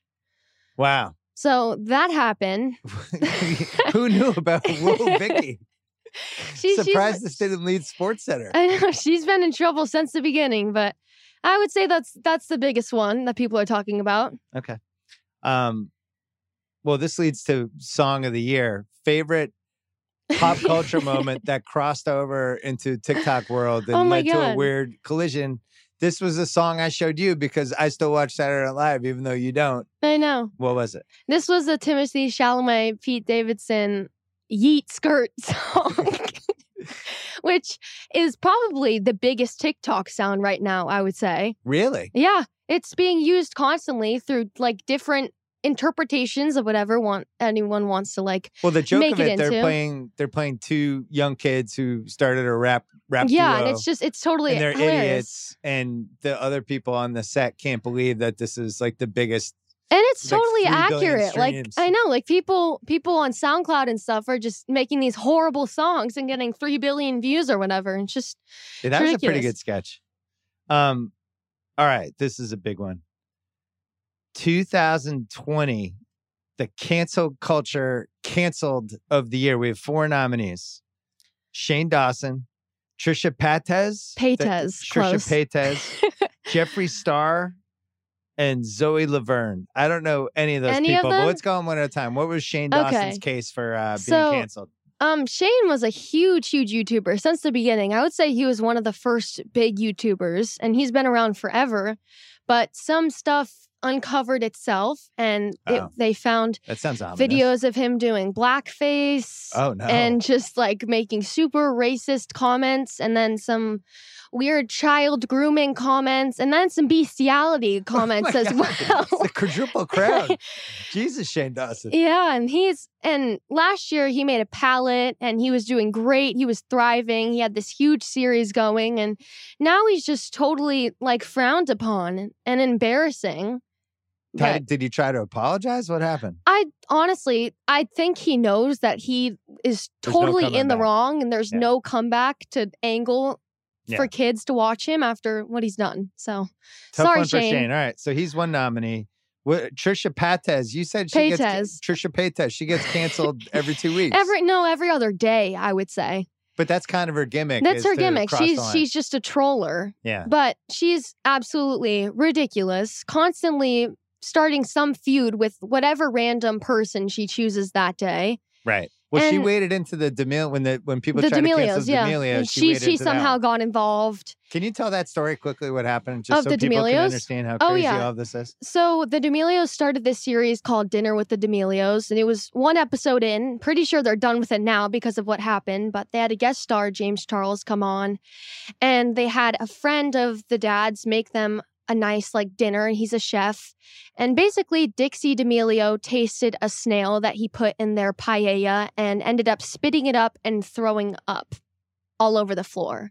And they're kind of making faces. at and they're the making food, right? faces Yeah. and charlie was like i wish i just had dino nuggets or something and it was just people felt it was super disrespectful towards the chef which i agree but they're also young girls yeah. and bound to make mistakes They're like you. They're like a year older than you. Right? yeah well charlie's 16 and dixie's 19 i Okay. think so dixie doesn't have as much leeway as charlie does i would say but So that's then that's everyone the whole gets mad at story them because they're too successful anyway. Yeah, so they're too successful. So it how was- it does Trisha bound to come. Paytas get involved in this? And then Trisha just decided to totally obliterate the situation, scream at Dixie throughout like five videos and Charlie saying they don't deserve a platform, like they're horrible people, they're bratty and disrespectful, they don't deserve the fame they have, all this stuff.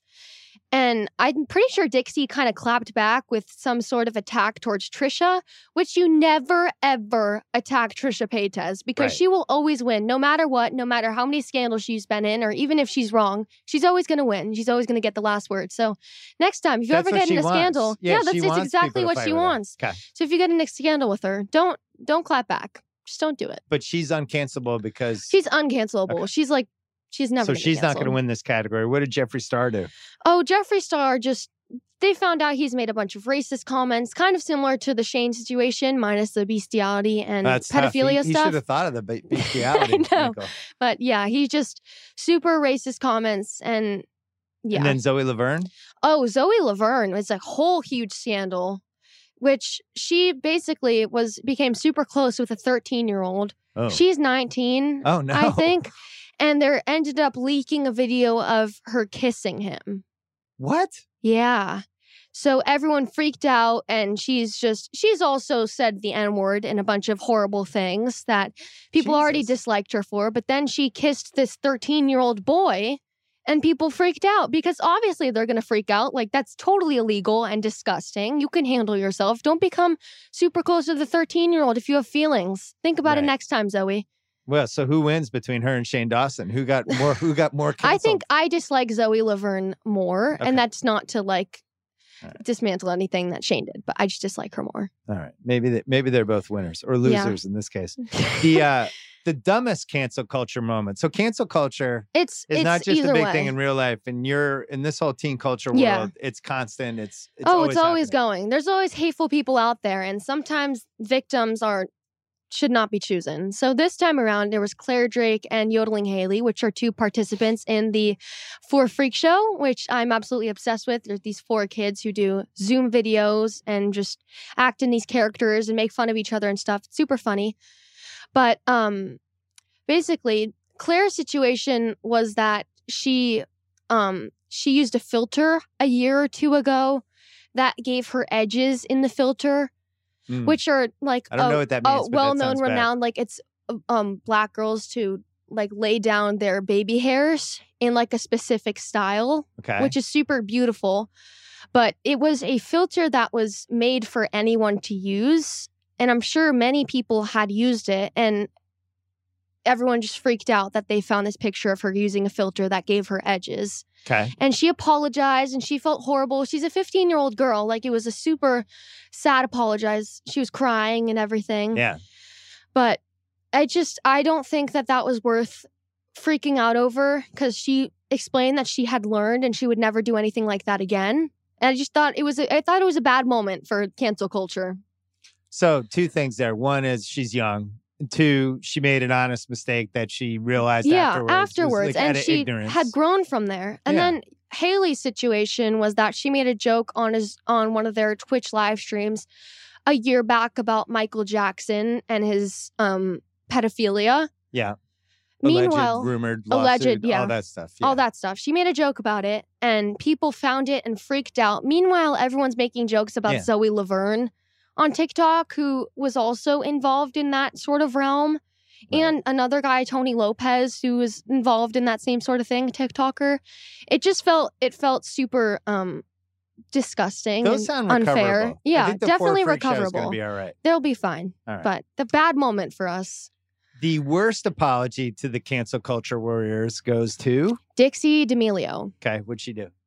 Well, we just discussed her situation with uh, spitting out the snail. Oh, that was that apology. Okay. Yeah, it just felt like super dishonest. She didn't really apologize for what she did, and she handled the situation completely horribly. So next time, don't uh, clap back at the people who are trying to educate you, especially Trisha Paytas, because you'll never win against her. Just Yeah. apologize and move forward and explain that you will grow from this situation.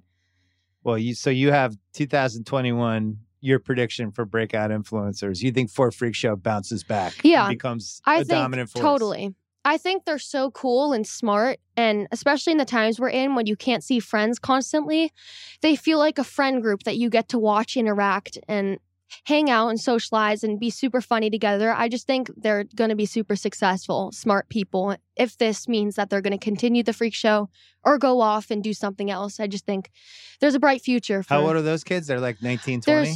Yeah there's a couple no there's like 17 19 15 yeah that range so pretty close to me i think they're awesome Okay. Your comeback influencer of the year is Logan Paul. yeah so logan paul as we all know got into a scandal a couple years back he posted a youtube video in this forest in japan that was known for um it's called like a suicide forest or something like Yeah. that probably not a good idea to be filming or going into a suicide forest in general but he filmed a man who um had committed and kind Yeah. of made a joke about it and it was really horrible and people totally turned on him Uh, rightfully so but he was kind of the first like truly canceled influencer. yeah, I think he I think he was he Yeah. was the kickstart to the cancel culture. Yeah. But recently I haven't watched his videos as much. I know Ben has been watching him a lot, but I've been following him lightly and he seems like he's really changed his entire mentality and is super apologetic about what he did and learned from it. And he's trying to shift his content towards things that he finds more interesting and has totally educated himself. So happy for you, Logan Paul. Glad you learned and that you took cancel culture and you learned from your mistakes. So I think I think he's on a good route right now. All right, we'll go positive. The TikTok TikTok heartthrob of the year. Oh my gosh, this is so funny. So basically, there's a sound on TikTok. I'm not sure what the song is called, but it's just like a dancing sound that people had been dancing to and using in the background of their videos. And this guy on a football team, I think he's committed to Harvard. So he's a high school kid going to Harvard. Yeah. Okay. And he's he plays on a football team. He's well known as number seven on TikTok. Don't know his real name, just know that he's number seven. But he just made this dancing video where it starts off with him solo walking out of a house, just like singing to this song, and then it turns and he's with a bunch of his teammates jumping in a circle singing to the song. And he got was super famous off of it. And, And he, he was won, the ev- he won heartthrob. every girl's He won from that? everyone's heart, and he just keeps making the same video, the same sound, sometimes different sounds, and he's just the heartthrob of the year. Number Wow. seven. The Don't Ja- know your name, number the seven. The Jacob Elordi Award for Heartthrob of the Year. Yeah. Um, okay, congrats to number seven. Congrats, number you are. seven. Good luck at Harvard or whatever you're going. Most dangerous teen trend. Okay, so the well-renowned Omegle wins this one, and Explain if you don't know what Omegle Omegle is, a lot of people don't know what it is. Um, it's basically like a website similar to FaceTime, but you can skip the people who you get and it's completely random people that you're being put with on like this FaceTime type of window.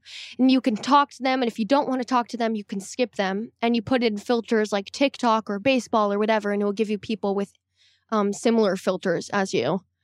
So you can kind of like gear your people towards whatever you want to see. So it's like, almost like a little bit of like Tinder Grindr Yeah, in there too. I guess. sex because it's a pandemic. Yeah. Or maybe they're. so that's that's What I've don't met- you like about it? What is what, what, is your I don't like is that it's definitely available to creepy people Mm, who can go on there and do creepy things. pretend they're somebody they're not, Yeah, or just be doing something disgusting.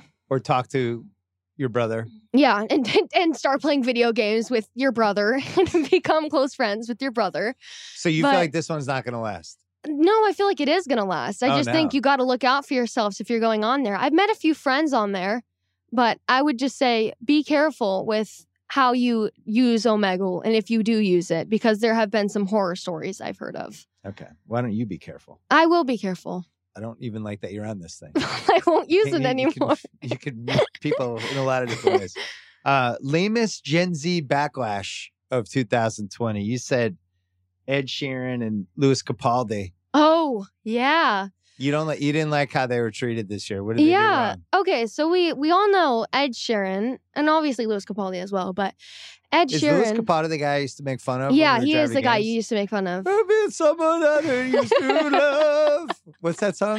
that was right. In the table. In the Look at you, Lewis Capaldi fan over here. Definitely not a fan. But um, Ed Sheeran has had many, many hits, and he's a great artist. Yeah. He writes music. He's written music for Taylor Swift, Selena Gomez, like all these people, all these songs that everyone's obsessed with. He's written them.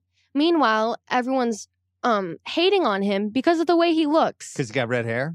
Because he got red hair and he's not like the idealistic look. You're amazing, Ed Sheeran, but it's just for bothers for our society, he's not like the beauty standard, and people are hating on him because of that. Meanwhile, he's a super talented guy, and it just totally clashes with the entire like idea that 2020 is trying to bring with my generation. It's just you can. It's so confusing. Like, Woke's always appalled by this. oh, stop it.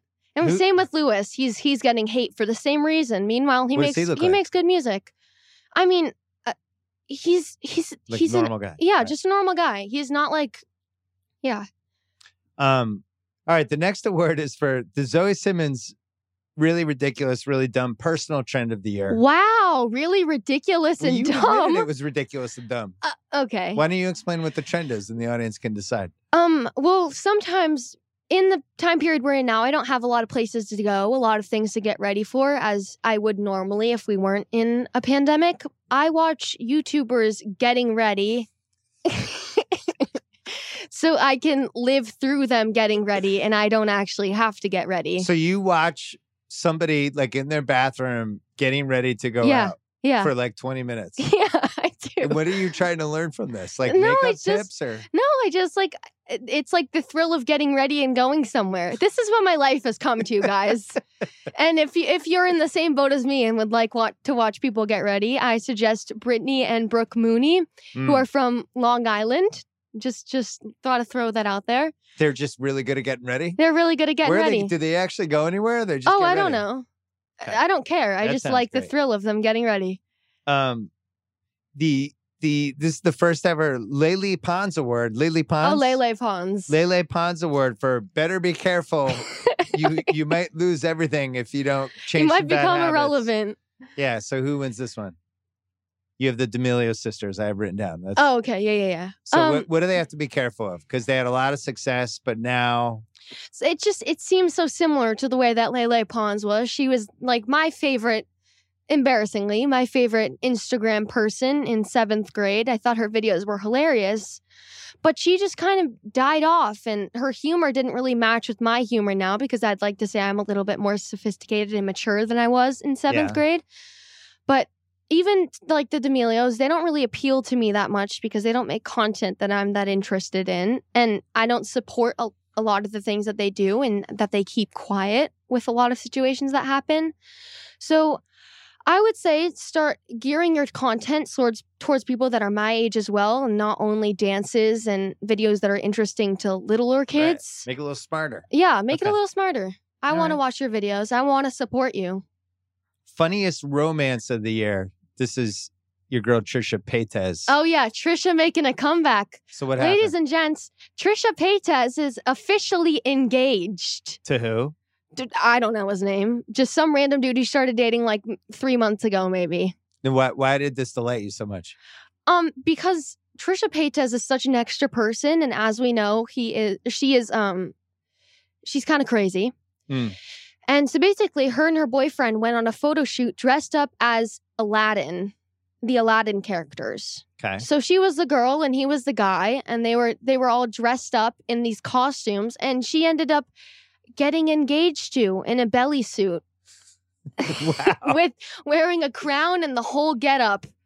And so you're not confident in this marriage? definitely not confident considering I only heard about him a couple of months ago and she's absolutely insane. Yeah. Don't see how that could go well, but best of luck to you, Trisha, and your new fiance. Not sure what his name is, but we'll call him Aladdin for now. In your least favorite relationship of 2020, Noah Beck and Dixie. This easily goes to Noah Beck and Dixie D'Amelio. If you guys don't know, Dick, or Noah Beck's another you or TikToker that emerged a couple months ago off of one random viral thirst trap video. Yeah.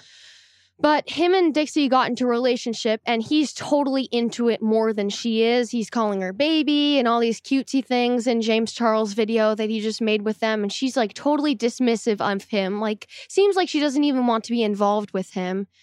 And so they you feel like it's a career move? yeah, totally a career move, but he actually likes her and she doesn't like him. And they just made like a lie detector test video and she was like answering all these horrible questions. Like he asked if she loved him and she said no or something. And like that's a fair answer, but it's just come on, buddy. Like you knew that was coming. Don't ask that question on the lie detector test. It Uh, just didn't go well for the two of them. I don't have faith. All right, we'll do a quick speed round before we go. Two Taylor Swift albums came out this year. Yeah. Uh, which one did you like more? I liked folklore more, but I think Evermore has some great songs on it. I'm just still so hooked on folklore. So you think Taylor Swift, one of her biggest years ever? I Uh, can't believe you still like her. She's of- been in your life ever I know. since you liked I music. kind of fell off during her half like pop genre, I guess. Now she's back into like this kind of indie, f- like cool stuff that I like. What about uh you think Secret Marriage, the rumors of the secret marriage or anything like that? I'm so no? confused with that. I mean, I, I, it could make sense considering a lot of her songs are based off of these like lovey-dovey mystery men. Okay. And maybe, maybe she is married. Honestly, I could see it for her. I'd totally support it. Taylor, just let us in on, let us in on it. I'd like to know. Favorite new musician of the year? Do you have one? I don't know if there's any if there's any like new ones that I'm super interested in. Okay. Um favorite show that you streamed in 2020? That's super. I would say Haunting a Bly Manor. on Netflix. on Netflix. You also like The Wilds on Amazon. Oh, The Wilds too. I haven't finished that yet, but that's a that's a really good show. It's kind of like a spinoff of Lost. You like Little Big Little Lies. Oh yeah, I like that too. one. But I liked it because it was ridiculous. You liked uh, reg- uh, defending Jacob. Oh, whatever defending Jacob. sho- oh yeah, of was. course. Love that. Big Was- Mouth season four. Great. To all the boys I I love too. Whatever that one is. I didn't like that, that movie. one. No. Was there like a hit Netflix teen culture movie this year that that uh I truly I don't think so. I I was not impressed with anything that came out and I'm waiting for um the new series of High School Musical the musical the series that's supposed to come out despite the cast drama that they have. you're excited? Is that like Zac Efron's in that, or it's a totally no, it's cast? totally different. It's Okay. they had it last year during December times, and it was this girl Olivia Rodrigo, and then she was the star of the show, and it was basically a bunch of kids in high school who were at the high school that um, High School Musical was filmed at, remaking High School Musical as their play, and it was super good, great show. I think they're coming out with the season two, so very excited. What happens when the pandemic ends to to teen culture? Is That's it a like great a, great, a great blossoming of like I don't even know because everybody's indoors trying to be creative, and then Yeah, I mean, want to hang out with their friends. Maybe it goes south. I, I think it might go south because when you're given right now we're forced to be creative and people like Emma Chamberlain she's forcing herself to be creative and find these things and I'm worried when we go back to the new the real world like we forgot what the real world is like and how to Yeah. create in the real world and stuff and it just might be so overwhelming for teen culture that it can totally plateau. Hmm. So we'll see what happens but I would like to think that it will go well. It's just you never know. So basically, we went into the year with TikTok, Snapchat, a tiny bit of Instagram, I still stand by that. and that's where we ended 2020 as yeah, well. Yeah, I definitely TikTok and Snapchat are are my two huge ones. YouTube as well. YouTube has become more into play as time has gone on, and Netflix. All right, Zoe Simmons, thanks for coming on. Thanks, Thanks for, for wrapping having up me. teen culture. Yeah, thanks, guys. All right, that's it for the pod. You will see me on Sunday night with the Cuz on this feed, the first podcast of 2021. I'm so happy we're headed for 2021. Enjoy the uh, New Year's Eve and the New Year, and I will see you on this feed over the weekend. Stay safe. Thanks for everything.